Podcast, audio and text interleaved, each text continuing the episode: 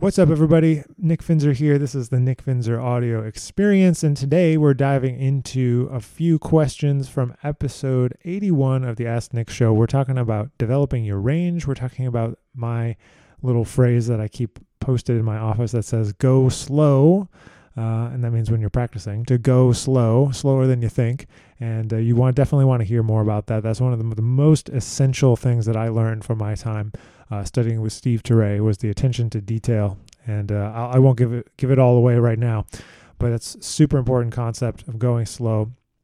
And then we're talking about throat tension. That's something I've dealt with a lot in the last 10 years, something I've thought about and something that I've got some hopefully helpful tips for. So that definitely applies to you if you are a brass player, but definitely you want to check that out if you are a brass player. So thanks for being here. Thanks for listening. And we'll catch you in the next episode. First thing I wanted to do is announce, again, the Jazz Trombone Day official announcement of the guest artist for this year will be next week. But in the meantime, we extended the deadline for the Jazz Trombone competition. So that is, we moved it back by a week to get people a little bit of extra time. I know it seems like it's really fast. It was only open for a short amount of time, but I had to, we have to get it done so we can find the finalists and book flights and get them to Denton, Texas for November the 20th. So November 20th, 2021 is the Jazz Trombone Day, sponsored by Conn-Selmer, and they will be providing a great King Jazz Trombone for the winner. And then the second prize, this is what I want to talk about, and we'll also be announcing more officially this week, but you're hearing about it already, is we have a custom Dave Butler trombones slide, hand slide, carbon fiber hand slide that he'll make for your horn. So whatever you're playing, he'll make you an outer slide that should fit. So that's going to be super cool, and that'll be for the second prize winner. And then our third prize winner, we are working on a prize for the third prize. We'll have three finalists coming to campus, so I'm very excited to have all those extra goodies sorted out here for the next Trombone Day. So that's happening again on November the 20th. So Saturday, 2021. Do you have any favorite composition books? I have the Rimsky-Korsakov, like Principles of Orchestration. That one's pretty good.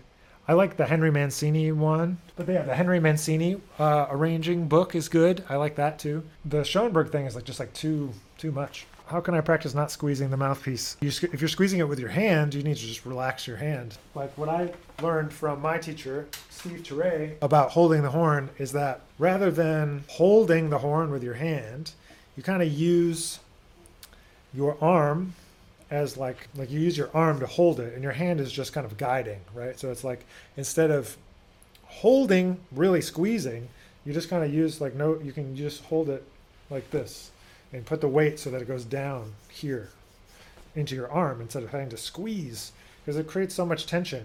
And so when I'm holding it, it's pretty light. I'm just holding it, and I'm trying to get a good balance where the horn is on balance. I could not let go with my fingers. It would fall over for sure. The only way you can practice that is practice not squeezing, practice maybe holding your horn a little bit differently, and just trying to be relaxed in all things. I think one, fundamental thing about many, many, many great players is that they look relatively relaxed when they're playing, and it's just flowing. It feels like and looks like it's just kind of flowing out, It maybe doesn't feel that way on the inside, but on the outside, it's just kind of flowing a bit more. So trying to be as relaxed as possible, I think, is a great way to amplify, your flexibility, your ability to play fast tempos, the ability to express yourself. All those things come from being able to relax. And so any tension you have in your hands and your upper body and your lower body, it all gets in the way. So try to just be as relaxed as possible and hold the horn in a relaxed way. What's the story behind the go slow thing behind me? I put this up here because it's literally the most important thing when you're practicing, in my opinion, is that you need to go slow. And if you think you're going slow, you need to go slower. You probably need to go even slower than you think. This is something I learned just from my time studying with Steve Turré. Every time I thought I played something slow enough, he'd be like, man, you got to play that slower. It's literally slow, so slow that you can think about the change between the notes. You can think about how you're flowing between the notes. You can play them in tune. You can play them with a good sound. All those different things come into play. It's not slow enough, so you can never go slow enough, basically, because the slower you get it, the more perfect you can, not perfect, but the better you can get your floor, everyone has a ceiling and a floor, so you're just trying to get the floor up and up and up so that your fundamentals and your basics are so good that they carry you through, you know? You ever just transcribe all the solos on a certain recording, or maybe all the trombone solos in a record? Yes, that's something that I do for most of our students in their junior year, if they're doing their undergrad, or at least one semester, to take a deep dive onto somebody. Because sometimes we just go a little surface level on this, on this, on this, on this, and we jump around, which is also important because, you know, you need a little of this and a little of that and a little of this. That's really valid and really important to get a lot of different stuff. But you also need kind of a deep understanding of a few things. And so that happened, I think, kind of naturally for older generations because there wasn't this like overabundance of just so much stuff on YouTube, on, you know, Instagram videos and this and that and people transcribing all different kinds of stuff. You got a record and you would sit with the record. And so for me, that was JJ in person, you know, and I just sat with that record and played it and did all the solos off of there. And that was even a time, a transitioning time where it's like I bought more CDs, but I just kept listening to that one CD, that JJ in person. I've done Curtis, done JJ. I had a guy do all the solos from the Village Vanguard, Live at the Village Vanguard record. Yeah, it's like different things are important to study, I think, at different points in your life. At some points, you want to do a deep dive, and you really want to get inside the mind of that person, that improviser. And then other times, you want vocabulary, so you're going to grab from all different places and not even do whole solos. So it's both. You know, you can approach it both ways. Any good exercises develop a larger range. My go-to range developing exercise is to play tunes in the upper register. You know, play in the upper register because you can do exercises all day long, but it doesn't translate to playing music in those extreme registers. You got to play music. Take a ballad, play it up in half steps until you get up into the upper register and figure out how to make great music in that register. So it's not just about, can I play the notes? It's like, can I make music? You know, that's how I think about the upper register. There's the Norman Bolter, like high range book is a good one. It's a great go-to, you know, that's something you could check out. I do long tones if I'm trying to like strengthen the upper register, long tones in the upper register. But I've told this story before and I'll tell it again now. So for me, like I was studying with Wycliffe Gordon when I was in high school and he showed me some exercises and did different things. And the harder I tried to play in the upper register, the worse it got. And so when I was an undergrad, probably my junior year or ended between junior and senior year, I was like, you know what? I can't do this. Screw this. I'm not playing the upper register. And as soon as I said that and just like relaxed and just played, the notes that I couldn't hit before started to come out. Now, do I have like the most slamming high register? No. Like, you know, I'm not going to be the guy that just like pastes a high F on the back wall. That's also doesn't fit with my musical kind of vision, you know, like that's not what it's about for me.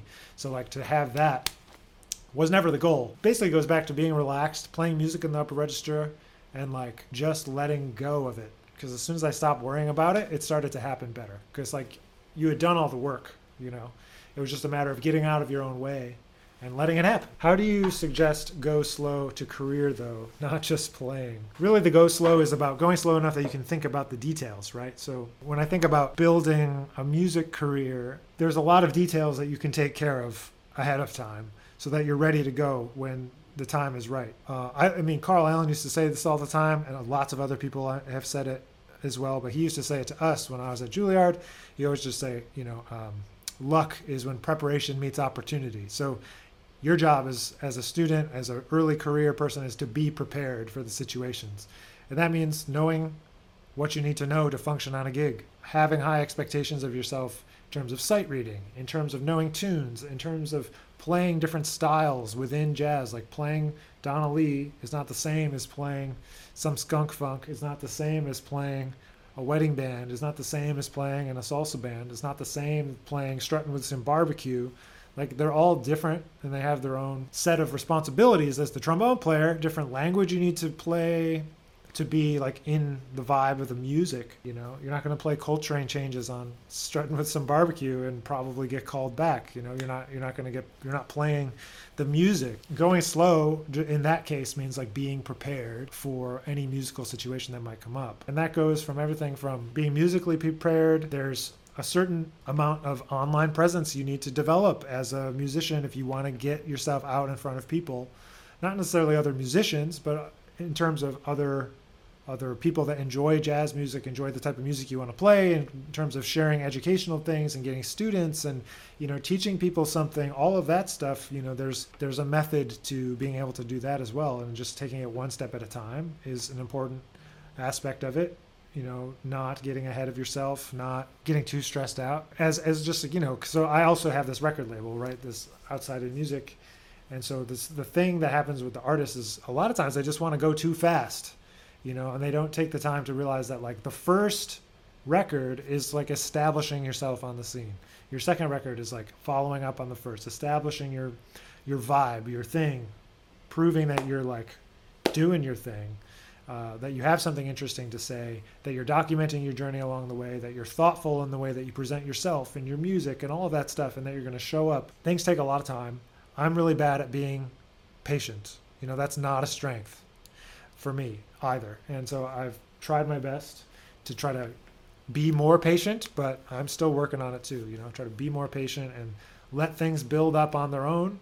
But as a musician, you got to take care of business. You got to take care of all the fundamentals. You got to take care of all the skills you need to have when you need to have them. So, you know, I don't want somebody to not call me back because I wasn't ready.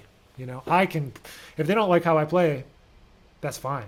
But if it's because I wasn't ready, that's not okay for me. Why do you think that most jazz students aren't as fluent with gospel or folk tunes when jazz curriculums are so focused on the music from the 50s to 70s? I think that comes from, you know, a demographic of students that are coming from a different background. They're not always students that are coming up through learning gospel music or hearing gospel music, so obviously they wouldn't know it. It's not, a lot of musicians aren't coming out of the church tradition in one sense.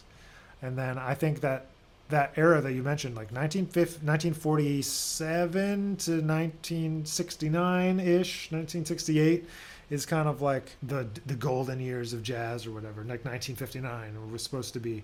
But there's always great music from those different eras, even though some of it maybe is a little dated sounding or whatever, but all the cats were still out there playing during that era. But, you know, Wynton has done a job of bringing that stuff back in terms of playing that simpler music. We get in a little bit, I think, as jazz musicians in general, a lot of us, myself included, get like kind of caught up in harmony and like going and making things complicated and that kind of thing. And I think going back to playing gospel and folk music is the same as playing pop music now. Like, it's simpler, you know, and it's dealing with that simplicity. But, you know, when I was at Juilliard, we played all kinds of stuff. We played that sort of stuff, and we played modern music and original music and all different kinds of stuff. So, I mean, yeah, there's definitely a focus, but it's like that with, you know, the Lincoln Center band too. Like, they play all kinds of things. It's not just old or just new. It's the whole continuum, you know.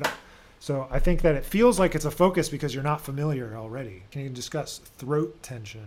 Man, so I've had battles with this too. It started for me when I started like working out more. Like, okay, so when I was an undergrad in high school and everything, I was not really focused on my health or fitness at all, and then my grandfather had a stroke, and I kind of was like, oh man, like I actually should pay attention to this. And so anyway, I started working out and going to the gym and like eating different and all that kind of stuff. So when I started doing that a lot, I ended up developing a lot of tension in my throat just from, like, you know, lifting. You're like, when you're lifting, you can even see it, you know, here you can see this is tense when I like just make that motion, you know?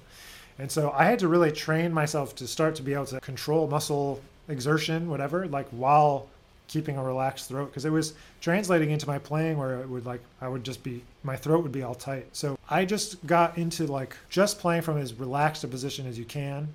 I heard Steve Davis one time talk about like a baby's breath, like taking a breath like a baby, like, you know, just totally relaxed. And so just everything being relaxed. And just like saying, like, I was a person that was trying to force everything out.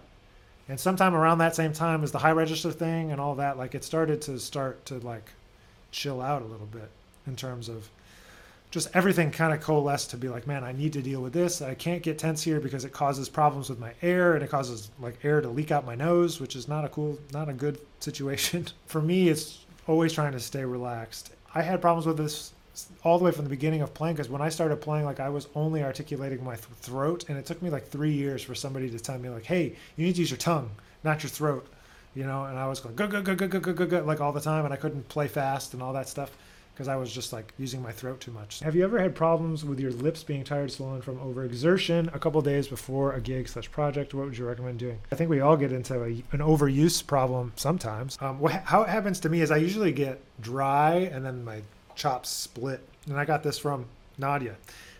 We played together in Anat Cohen's Tentet. If you take vitamin E and rub it on your chops, like take a capsule, pop it open, and use that on your chops, it can help to really get them more moist again. So that's how it comes for me. But in terms of overexertion and like soreness or swelling, that definitely used to happen to me when I played, maybe like in marching band in high school or something where you're really like playing super loud. Warm down.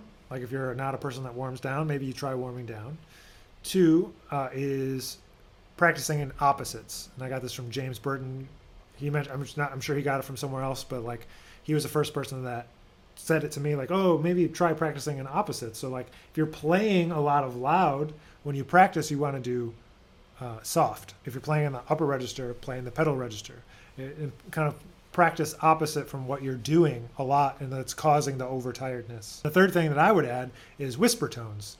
And I know JJ was an advocate, well, at least Turré used to say that JJ was an advocate for whisper tones. Whisper tones is like playing from a note down to the point where the note stops, or from the air right and holding it at the point where the sound starts. Right there, and hold it really quiet. And I think Wynton does these too, but maybe more with scales. Yeah, so you have several plungers on your shelf. What have you found is best practice for preparing the mutes and playing with or without a pixie? This one I found. So this one has no hole in it. This one is the one I use with my pixie mute, and this one has a hole in it. For a while I put a penny in this one, and I remember Wycliffe was talking about a penny, but then no penny, and I don't know. But so basically I play this one with the hole because it helps with the intonation. This one's like a little harder. This is the same plunger I've had since I was in like 9th grade or something. Different plungers kind of have a different strengths and weaknesses. Turré likes to play like a super hard plunger when he plays with the pixie. I use this one, and I just use it for everything. In terms of preparing them, the main thing is making sure that the pixie goes in far enough so you can close over the top of it, and making sure the number 2 thing that happens I see with students all the time is like they don't play open when it's supposed to be open. Like they'll go closed here and then open is like this far, like they only go that much. Instead of closed, open, get your hand all the way open. So that's the short answer. But make sure your pixie mute goes all the way in so you can close it, and then adjust the tuning slide accordingly to make sure you're still in tune. As a horn player, what advice would you give young drummers comping, playing behind a soloist, soloing, etc.? The main thing is like to have a great beat. Like the soloing is great, comping, like listen to, great players. Like, I don't know, like to me, it's like the drummer is the sound of the band. So you got to think about yourself. Like if I'm hiring you, like it's the sound of the band. You're going to make the sound of the band. You're going to direct the band in a certain kind of way. So like you need to have a strong personality, and you need to have a strong beat, and you need a strong time, and you need to push people around, and you need to be able to adjust, obviously. But if you have a strong beat and the bass player has a super strong beat and you guys don't come together, it's going to be like butting heads.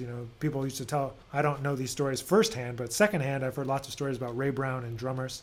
Maybe not. Some of them not getting along as well. At least when I'm thinking about a drummer, I need somebody that can read music, because there's never enough time to rehearse. And sometimes you really have to have charts. Like sometimes you can get away with just playing tunes, but like when you're playing somebody's original music, like sometimes there has to be charts, so like you got to be a good reader. In terms of comping, I like a drummer that's going to push me around. I don't want somebody that's going to sit around and wait. I want somebody that's going to like hit it, give me something to play with. Other drummers want somebody to kind of hang out. So you kind of have to suss it out for yourself, but not being too crazy.